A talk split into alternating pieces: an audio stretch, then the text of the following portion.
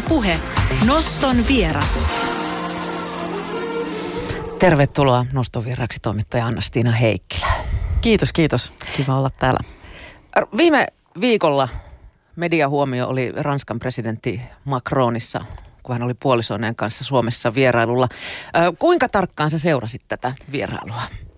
No kyllä mä sitä hyvin, hyvin tarkkaan seurasin, että tuolla, tuolla uutis, uutisissa tehtiin semmoista live-seurantaa ja, ja sitten tietenkin äh, kyllä mä myönnän ahmineeni kaiken, kaiken äh, suomalaisen ja ranskalaisen mediasisällön, mitä siitä oli, kun kiinnosti, että mistä vinkkelistä tästä kirjoitetaan. Täällä koko Suomen media meni perässä. Kuinka tiivisti ranskalainen media tätä tapaamista seurasi? No täytyy, täytyy sanoa, että se oli kyllä hyvin hataraa se kiinnostus, että Ranskassa, no siellä on taas ollut sisäpoliittista myllerrystä kovasti syksyn alkuun ja ympäristöministeri yllättävä ero ja muuta, että niitä, niitä siellä seurattiin ja tämä sillä tavoin hyvin maininnanomaisesti. Äh, oikein yritin tihällä kamalla etsiä, että mitä ranskalaiset olisi olis kirjoittaneet. No oli jotain juttuja siitä lähinnä, että kun siis Macron Suomea ennen oli, oli Tanskassa, että miten nämä ihanat modernit Pohjoismaat, mitä niistä voi oppia. Ja sitten oli tämmöinen juttu, joka oli otsikoitu, että Pohjolan onnela, ja jossa viitattiin Suomeen, mutta itse tämän vierailun sisällöstä saatinut näistä suurista turvallisuuspoliittisista linjauksista, niin kyllä hyvin vähän mitään, mitään oli ja varmaan vähän presidentti Macronin harmiksikin tietenkin, koska kyllähän hän toivoisi, että tämä hänen tota, äh, hän on suositumpi Euroopassa ulkomailla kuin kotimaassaan, niin toivoisi, että siitä jotain sinne sätelisi, eikä että siellä keskitytään aina näihin, näihin kuhunkin käsillä olevaan kohuun ja Macronin saama suuri innokas vastaanotto niin jää sitten siellä kotimaassa hyödyntämättä niin sanotusti. Mm. Huomasin vaan Tanskasta tuli uutisia, niin siellä Macron oli istutettu fillarin selkään sitten ja käyty pikku pyöräajelulla. Niin, kyllä. Ja Suomessa oltiin sitten kauppatorilla kahvilla. kahvilla. Täällä Suomessa tai, tai somessa nousi melkoinen mekkala siitä, että presidenteistä kirjoittaessa puhuttiin politiikasta. Puolisoita kommentoitaessa käytettiin tai keskityttiin lähinnä pukeutumiseen. Kuinka suomalaista tämä sun mielestä on ja miten se taas Ranskassa kommentoitu? No, onhan se No ei se, ei se niin kuin valitettavasti ole mitenkään pelkästään suomalaista, sanotaanko näin, mutta kyllähän se pisti silmään, kyllähän se varsinkin kun vähän näitä teemoja tässä kirjassani sivua, niin, niin, niin tämä jotenkin tosi stereotyyppinen, vähän jämähtänytkin tapa käsitellä, käsitellä näitä puolisoita ja miehiä, niin kyllä se pisti silmään, että ja jotenkin nämä vielä sanavalinnat vaikka Brigitten suhteen, kun ne oli just sitä, sitä mitä, mitä aina just ne ihan samat jutut, että hoikka ja kalliit muotiluomukset ja edusti tyylikkäänä. Ja, ja ikäero. Niin kuin, kyllä, ikäero ja, ja joo, että olisihan siihen jotain yllättävää toivonut. Mutta kyllähän täytyy, niin onhan Ranskassa aika, aika sama homma lopulta. Ö, tietenkin Brigittestä siellä luonnollisesti vähän, vähän laajemmin kirjoitetaan, kun hän, hänellä on, on Ranskassa kuitenkin jonkun verran valtaa, vaikka ei, ei saanut sellaista virallista asemaa kuin mitä presidentti Macron presidentinvaalikampanjansa aikana lupasi, koska ranskalaiset rupesivat sitten keräämään nimiä adressiin, joka vastusti tämän ensimmäisen naisen aseman virallistamista, mutta hänellä on joka tapauksessa budjetti ja tiettyjä hankkeita, joita hän niin kuin edistää lähinnä niin kuin lasten oikeuksiin liittyviä. Ja sitten kun presidentti Macronin lähipiiri on, on tunnetusti tosi tiivis, tosi pieni, niin siihen ilman muuta Brigitte kuuluu ja hän on yksi niistä henkilöistä, joiden kanssa Macron ää, isoista ratkaisuista paljon keskustelee, että tietenkin hänellä on siis ää, niin kuin kovaa valtaa, joka ehkä ei ole niin näkyvää kuin, ää, tai sanotaan ilmiselvää kuin ää, jollain ää, poliitikkokaverilla, mutta, mutta sikälikin ehkä jännää, että sitten tämä suomalainen, suomalainen tota, mediajulkisuus oli sitten ihan niistä korkokengistä niin kuin pelkästään, vaikka siis olihan ne hienot ne korkokengät. En, oli, en, älyttömän Ne oli tosi hienot ja hän oli tosi tyylikäs, eikä siinä mitään, mutta, mutta joo, ehkä voisi jotain muutakin sanoa.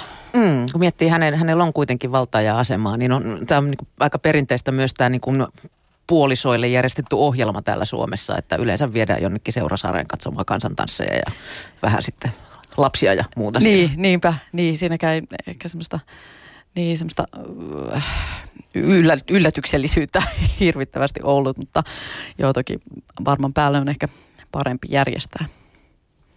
Mua ilahdutti tämä Brigitte Macronin tyylikkyys ja, ja nimenomaan tämä kenkävarasto.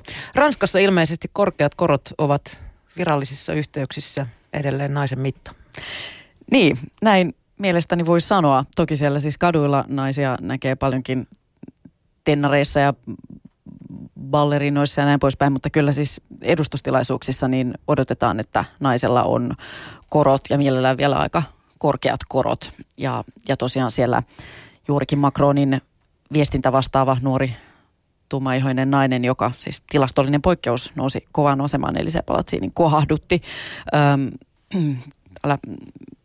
virallisissa seremonioissa tämmöisissä niin kuin herran kengissä ja, ja sitten nahkatakissa ja sellaisessa värikässä, räväkässä mekossa, että tämä oli ranskalaisille hankala yhdistelmä. Että et okei, ehkä ne herran kengät vielä voisi olla, mutta sitten ne pitäisi yhdistää äh, semmoiseen kapeaan johonkin smokkipukuun tai johonkin vastaavaan. Tai, mutta joo, ei, ei niinku räväkkä mekko ja sitten matalat kengät, niin se ei ole tarpeeksi seksikästä. Kuka sen sitten määrittelee? Onko se, no suuri se on, yleisö? Niin, no se onkin hyvä kysymys. Totta kai nämä nyt on muuttumassa ja tämäkin asuvalinta sai sitten, kun sitä niin kuin vähän niin kuin viihdelehdistö lehdistö näitä matalia kenkiä kritisoi, niin sitten ää, nuori ää, viestintä lehdistöpäällikkö sai sitten iso liudan myös puolustajia rinnalleen Twitterissä, että totta kai niin kuin, tämä on, tämä on muuttumassa ja monen mielestä nämä, nämä perinteiset säännöt on, on liian ahtaita ja ihan, ihan suorastaan niin kuin humoristisia. Mutta kyllä, kyllä Ranskassa, niin, kuka sen määrittää, sen määrittää niin kuin historia ja sosiaalinen koodisto ja ehkä sitten liian usein jotkut vanhat herrat jossain, mutta tota, kyllähän siellä niin kuin on tiukat äänenlausumattomat koodistot naisen pukeutumiselle ja ulkonäölle, ja jotka on sikäli hankalia, että, että niistä niin kuin lähtökohtaisesti jo esimerkiksi kaikki ylipainoiset tippuu pois, että tämä on niin kuin semmoinen ranskalaisen naisen tyylikkyys ideaali, joka, johon ei niin kuin suurin osa meistä siis ikinä, ikinä pääsisi, niin kuin noin teoriassakaan. Ja sitten ne ranskattaret, jotka ehkä pääsee niin kuin Brigitte Macron, koska hän on ikään kuin sellainen just täydellisen tyylikäs ja hoikka ja tyylitajuinen ja vaaleahiuksinen ja ja rikas. Mm. Eli hänellä on siis varaa näihin asuihin. Niin tota, että hän on kuitenkin harvinainen poikkeus. Niin, se vaatii hirveän duunin näyttää siltä, että ei ole tehnyt ulkonäköisen eteen yhtään mitään. Niin just se, niin just se. Ja sitten se on masentavaa, kun me saatetaan erehtyä kuvittelemaan, että se oikeasti on joku tämmöinen äh, ranskalaisille vaikka ihan, tai vaikka Brigitelle, niin kuin Brigitte Macronille hirvittävän äh, jotenkin ihan sille vaivattomasti tuleva. Siis hän näkee siihen tosi paljon vaivaa. Pelmahtaa sängystä niin, upeana niin, aamu niin, toisensa jälkeen. Okei, okay, ehkä ne, ne tota, mahtavat korkkarit ei näytä siltä. Mutta joka tapauksessa, että kyllähän siinä niin kuin, ähm, sitä on pohdittu ja, ja jokainen yksityiskohta, esimerkiksi se, että on ne hienot korkkarit, mutta ei mitään koruja niin kuin ikinä Brigitellä, niin se on, se on harkittu homma, ettei se niinku siis näytä siltä, että on liikaa mietitty. Tehoste. Niin, kyllä. Joo. Sä oot ollut viisi vuotta itse, itse Ranskassa nyt millaisiin tilanteisiin sä olet törmännyt Tämmö, niin kuin, esimerkiksi juttukeikka tehdessäsi? Niin kuin pukeutumisen mm. sijaan? On, onko tullut ylläreitä tai, tai muita tällaisia kummallisia kohtaamisia? No onhan niitä kyllä. Kyllähän, no sanotaan, mä oon oppinut Ranskassa silleen pukeutumaan sitten aina tosi varman päälle, että siellähän, no joo, jos Suomessa on niin kuin virhe se, että pukeutuu liian muodollisesti tai jotenkin hienosti. Ylipukeutuu. Se on mokani Ranskassa sitten se on se alipukeutuminen, joten ehkä mä sitten, kun on jossain joku tärkeä keikka, niin laitan, ää, laitan niin kuin jotain, jotain niin kuin vähän niin kuin jopa tylsääkin sillä tuen päälle tai jotain semmoista, mikä nyt ihan edes aina näytä, näytä mielestäni itseltäni, mutta jotta vältän niin semmoiset ylimääräiset ongelmat ja väärinkäsitykset ja niin Ranskassa tekee monia. Se on toki tuommoisessa asiantuntijakontekstissa osin ihan ok, mutta että sitten taas se, mikä siellä häiritsee välillä on se, että sitten pitää niin kuin miettiä mun mielestä jonkun verran sitä, että ei, ei ikään kuin ole, just pitää olla niin kuin vetävä, mutta ei saa olla liian vetävä, koska sitten joku joku tulee herkästi niin kuin huomauttelemaan ulkonäöstä sillä tavoin, että se tuntuu epämukavalta tai asiattomalta, joten sitten on parempi, parempi ettei nyt niin kuin vilku ihoa hirvittävästi. Mutta sitä toki pitää vilkkua vähän, koska muuten niin se on ongelma. Muuten niin on outo. Mutta, tota, mutta se on sellaista tasapainoilua ja tokihan se on varmasti niin kuin naisille Suomessakin, mutta kyllä mun mielestä täällä on niin kuin nyt ihanaa, kun siis voi, voi niin kuin pukeutua aika niin kuin hyvin rohkeasti, hyvin persoonallisesti, toisaalta hyvin rennosti ää, ja sitten myös niin, olla, olla myös niin kuin, no ehkä sen seksikkyys on Suomessa helposti myös vähän vaaravyöhykettä, mutta tota, ää, mutta että kyllä mä sanoisin, että se täällä – hirveän paljon vapaampaa on joka tapauksessa naisten pukeutuminen. Niin, sä, sä kerroitkin tuossa kirjassa, että jos Suomessa naisten pukeutumista sanelee ennen kaikkea mukavuus ja, ja, mm. ja käytännöllisyys, niin, niin Ranskassa se ei ole ollenkaan näin mutkaton juttu. Toki meillä nyt ilmastokin vaikuttaa jonkin verran siihen, että millaisissa reinoissa ulos lähdetään, mutta, mutta siis siinä, missä meillä kehotetaan pukeutumaan duuniin asiallisesti, niin, niin Ranskassa ihan tutkimusten mukaan paljastava pukeutuminen tuo hakijalle selvästi enemmän työtarjouksia. Niin, joo. Tämä oli kiinnostava, kiinnostava tutkimus. Joo, siellä on tota, häkellyttäviä tuloksia siitä, kuinka paljon siis ylipäätään ulkonäkö ja sitten tietynlainen pukeutuminen vaikuttaa työllistymiseen. Siis jos on niin kuin, äh, pukeutuva ylipainoinen vanhempi nainen, niin siis Ranskassa työllistymisen mahdollisuudet ovat hyvin heikot, vaikka näillä ominaisuuksilla ei olisi sen, vaikka ei siis hakisi vaikka strippiklubille tai minne nyt voisi hakea jonnekin mallitoimistoon, missä – voisi ajatella, että jotain olisi jotain ulkonäkövaatimuksia, niin kuin se, se työ jotenkin mukaan sisältäisi, mutta tota, joo, ei siellä niin kuin kaiken, kaikenlaiset asiantuntijatehtävät, niin niihin yhä enemmän vaaditaan niin kuin tietynlaista ulkonäköä ja sitten myös, että, että jos niin kuin siis sopivasti näkyy, näkyy kaulan ihoa tai rin, rintoja, no ei rinnat saa vilkkua. No itse asiassa Ranskassa näinkin saa joskus vilkkua. Se ei ole sellainen tabu kuin Suomessa,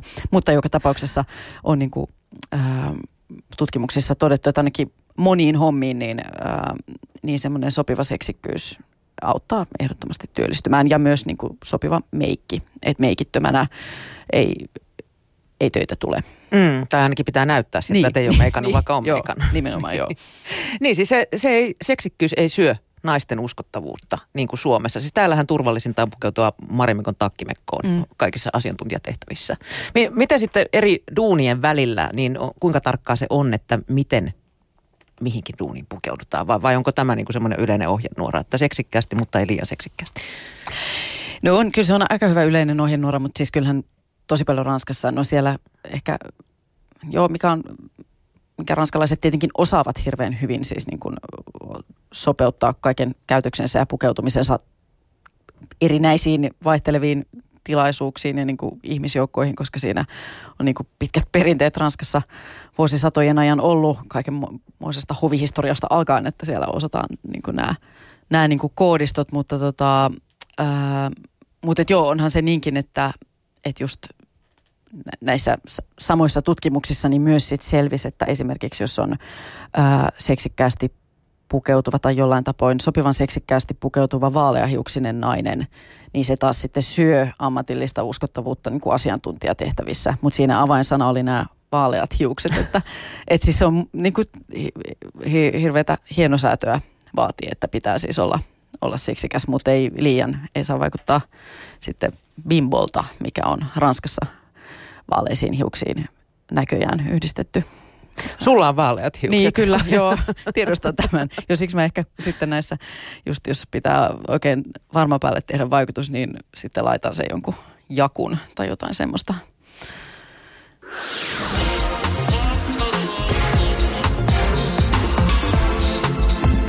Yle Puhe.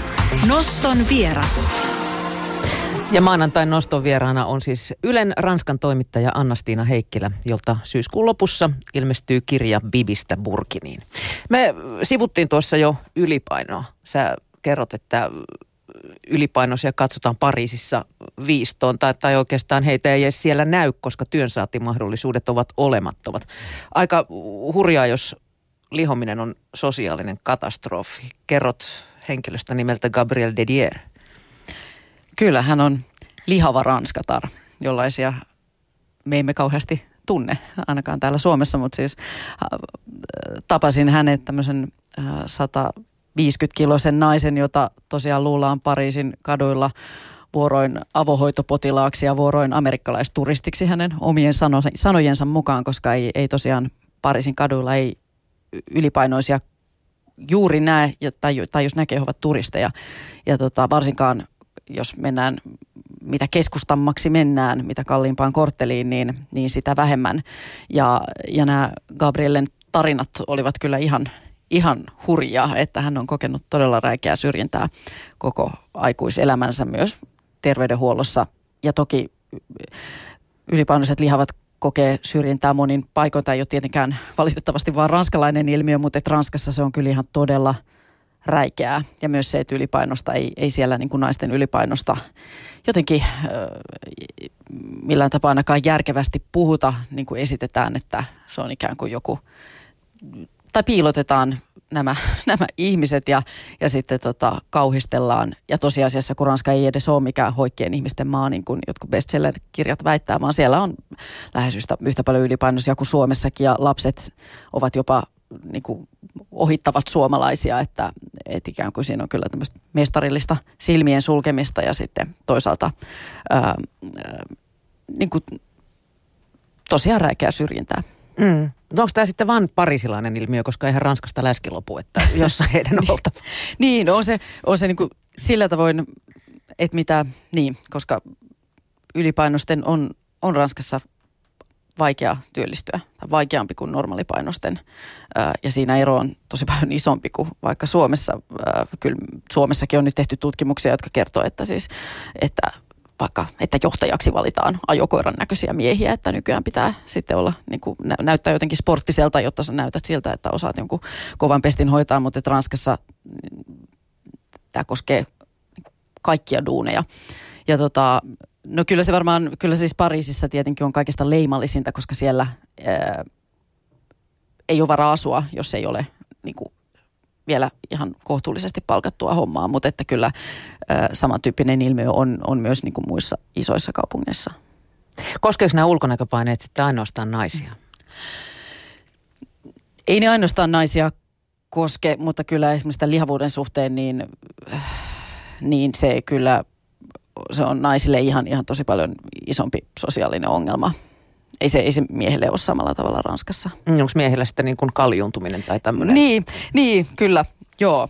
No Ranskassa, no sanotaan, Ranskassa kun tavallisellekin naiselle voi harmaantuminen olla ongelma, niin miehelle se nyt ei ole, eikä edes kaljuntuminen, mutta sitten taas jos on ranskalainen valta-asemassa oleva mies, niin sitten yhtäkkiä näistä jutuista tulee siinä vaiheessa siellä ongelma, että niin kun tosiaan ää, nythän nyky, nykyinen presidentti Emmanuel Macron, hän on turvallisesti 40-vuotias, hänellä on ää, aika paksu kullanruskea tukka ja edellinen presidentti François Hollande sitten oli, oli vähän tämmöinen ohimoilta kaljuntuva ja silloin ihmeteltiin, että miksi hänen parturikulunsa olivat siis ihan tähtitieteelliset, kun ää, tota, tutkiva satiirilehti nämä miljoona kulut joskus paljasti, niin sitten epäiltiin, että se johtui siitä, että siellä väripensseli-purkin kanssa joku siis juoksee 24H presidentin perässä, koska se olisi niin hirveä imagokatastrofi, jos vähän harmaata näkyisi jossain TV-kuvassa, että siis kyllähän miehet saavat osansa. Mm, niin, ja kun muistelee vielä Nikolai Sarkozyn hiuksia, niin tota, siinä on ollut kyllä saksilla töitä. Kyllä. Kirjoitit paljon myös seksuaalisesta häirinnästä Ranskassa missä sukupuoliset tai sukupuoliroolit on selvemmät kuin, kuin Suomessa. Ja, ja kirjoitit tuossa, että 100 prosenttia ranskattarista on kokenut tulleensa seksuaalisesti häirityksi. Mm. Mistä se siinä kulttuurissa kertoo? Niin 100 prosenttia julkisia kulkuvälineitä käyttävistä mm. naisista on, on kokenut kähmintää tai, tai, tai jotain pahempaakin tai, tai äh, huutelua. Niin, se kertoo siitä, että kyllähän tämmöinen ähm, niin, häirintä on pitkään hyväksytty osaksi ranskalaista kulttuuria. Ei sitä välttämättä, en osaa sanoa, ja vaikeahan, tosi vaikea sitä nyt on kenenkään sanoa, että miten, onko häirintää nyt, siis Suomessa häirintää on erilaista, ei sitä Ranskassa, ää, Ranskassa se on tyypillisesti niin kuin esimerkiksi julkiset kulkuvälineet on tämmöinen tyypillinen paikka ja sitten erilaiset just tämmöiset ää, ammatilliset yhteydet, missä on ää, tyypillisesti mies, jolla on sitten kovempi valta-asema, joka sitten Ranskassa on ajateltu, että on, on voinut kyllä sitten sikailla siellä miten tahtoo ja sitten näitä tapauksia on katsottu ihan läpi sormien. Ää, ja, ja onko se niinku sitten... tämmöinen jotenkin machokulttuuri, että katsotaan, että esimerkiksi tämmöiset julkiset tilat, mm. niin siellä on yleistä riistaa sitten?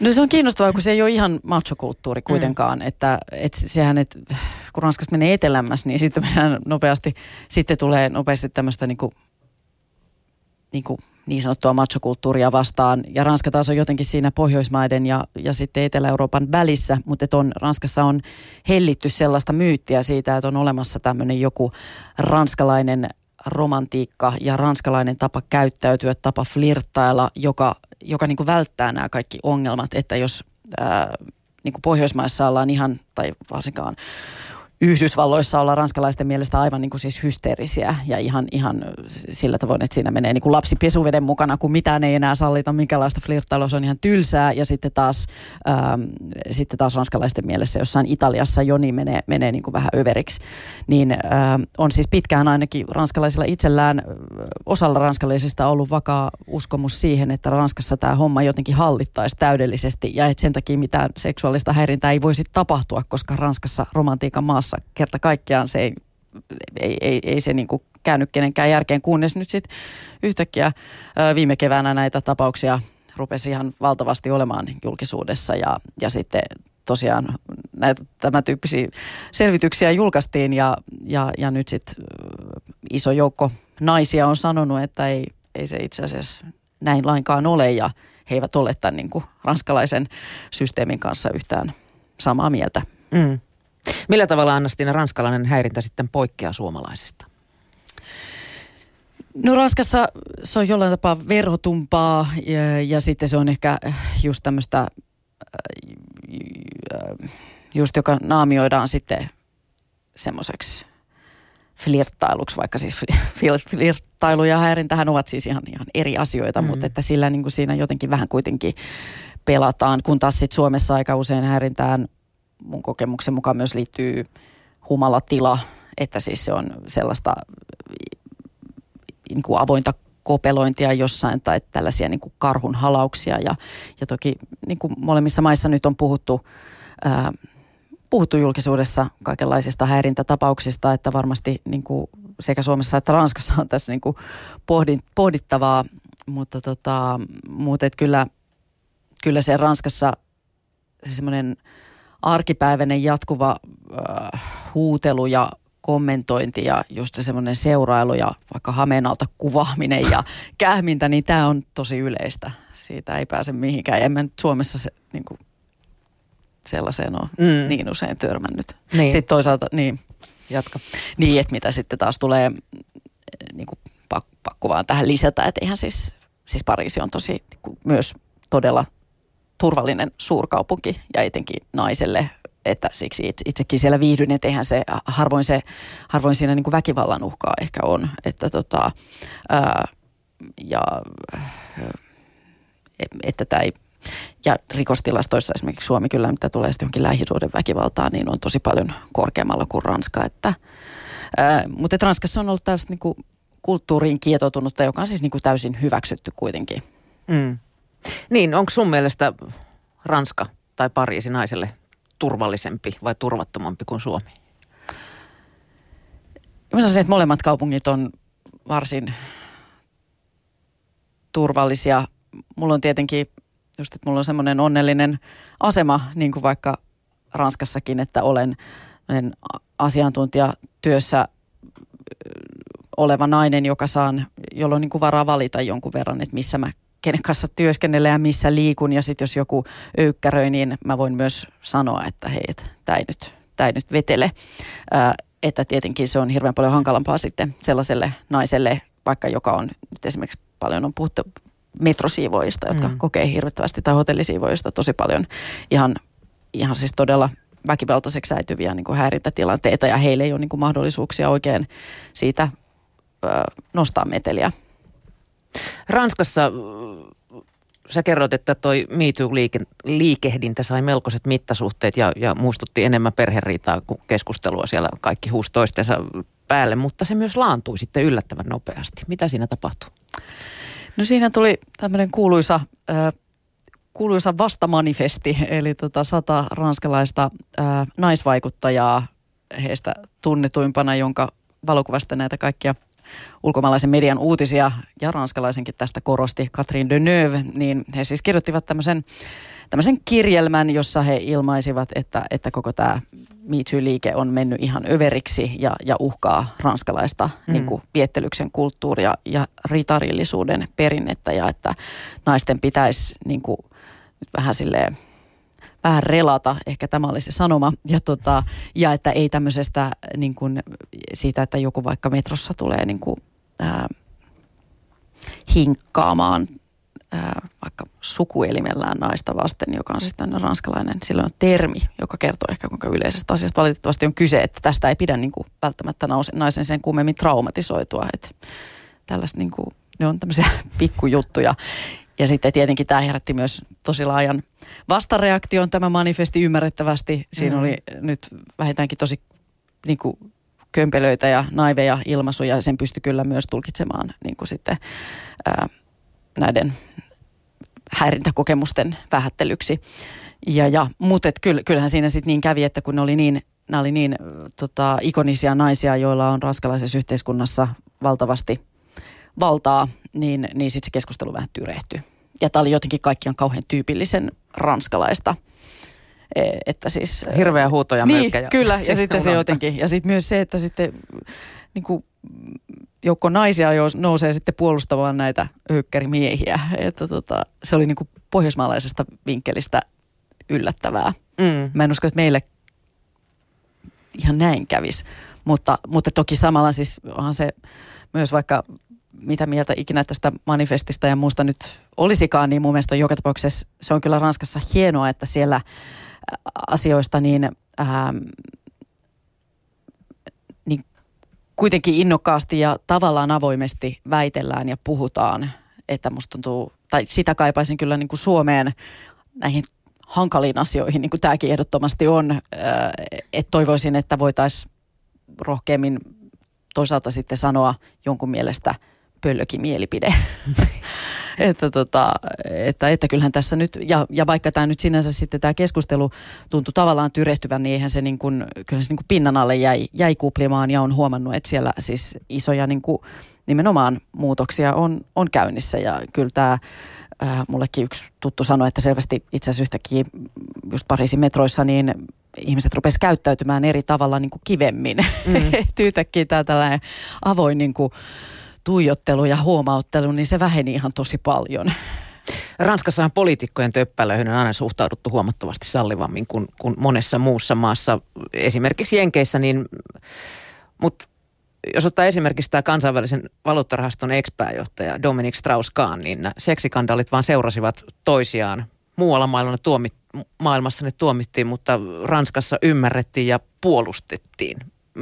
Miksi? Tai, tai mitä se kertoo rakenteista? Sitten politiikassa? Niin, siinä on, siinä on varmaan just tämä, mistä äsken puhuttiin, että, että näitä puolustajia sitten nousee rinnalle. Tässäkin tapauksessa ö, sekä naisia että miehiä. Ja, ja mä muistan, että mullakin oli tosiaan yksi raskalainen ystävä silloin, jonka mielestä tämä oli niinku ihan, aivan siis niinku, niinku ihan hysteeristä, kun jossain niinku Suomessa, Suomessakin ää, paheksuttiin näitä Dominik Stroskan jotain orgioita ja muita raiskausepäilyjä, että et eihän, niin kuin, eihän se liity siihen hänen viranhoitoonsa Viranhoito, niin. mitenkään. Niin. Ja, ja mun mielestä, no joo, tietenkin siinä niin kuin, rajansa ehkä niin kuin,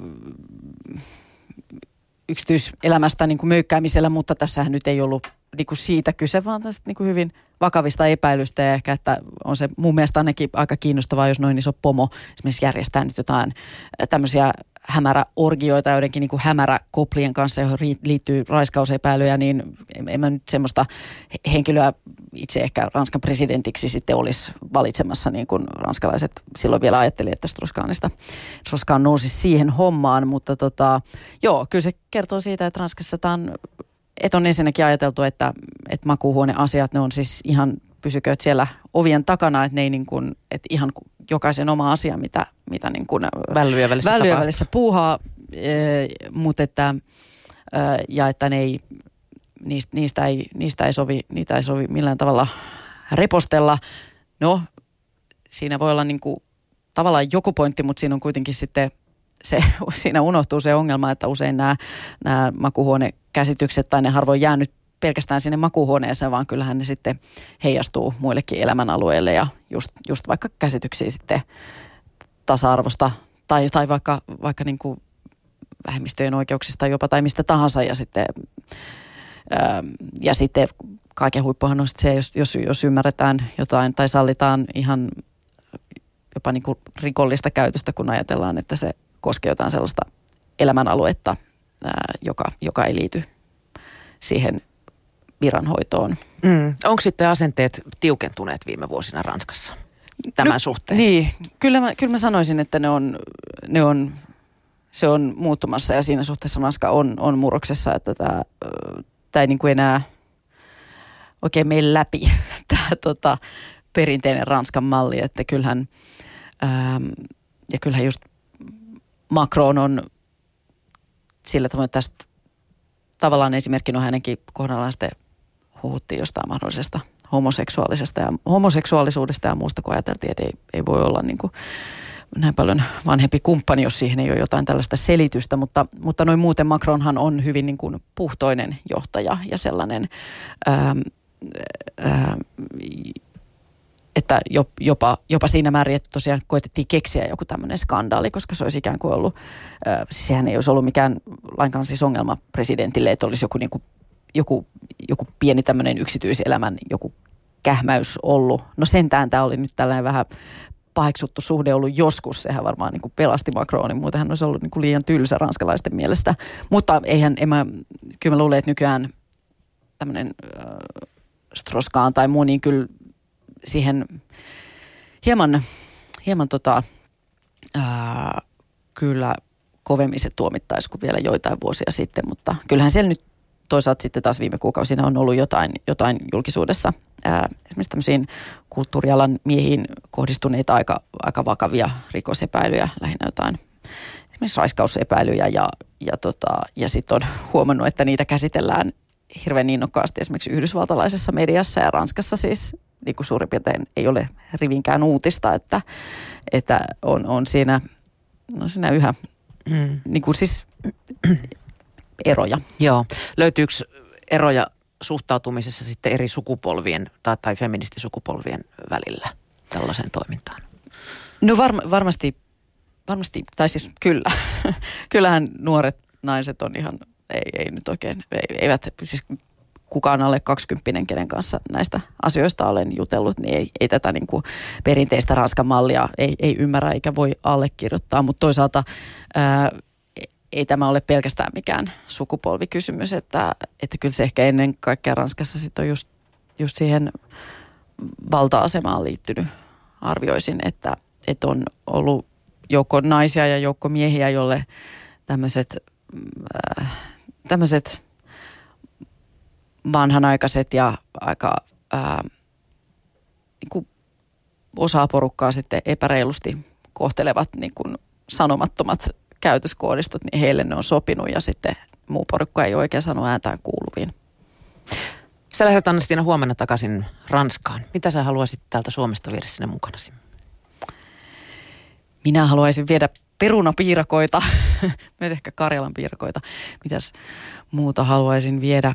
Ää, palan järvimaisemaa, tynnyrisaunan ja, ja, tota, ää, ja suomalaista ää, sitä semmoista perinteistä vissyvettä, sitä semmoista tosi kuplivaa pappavissyä.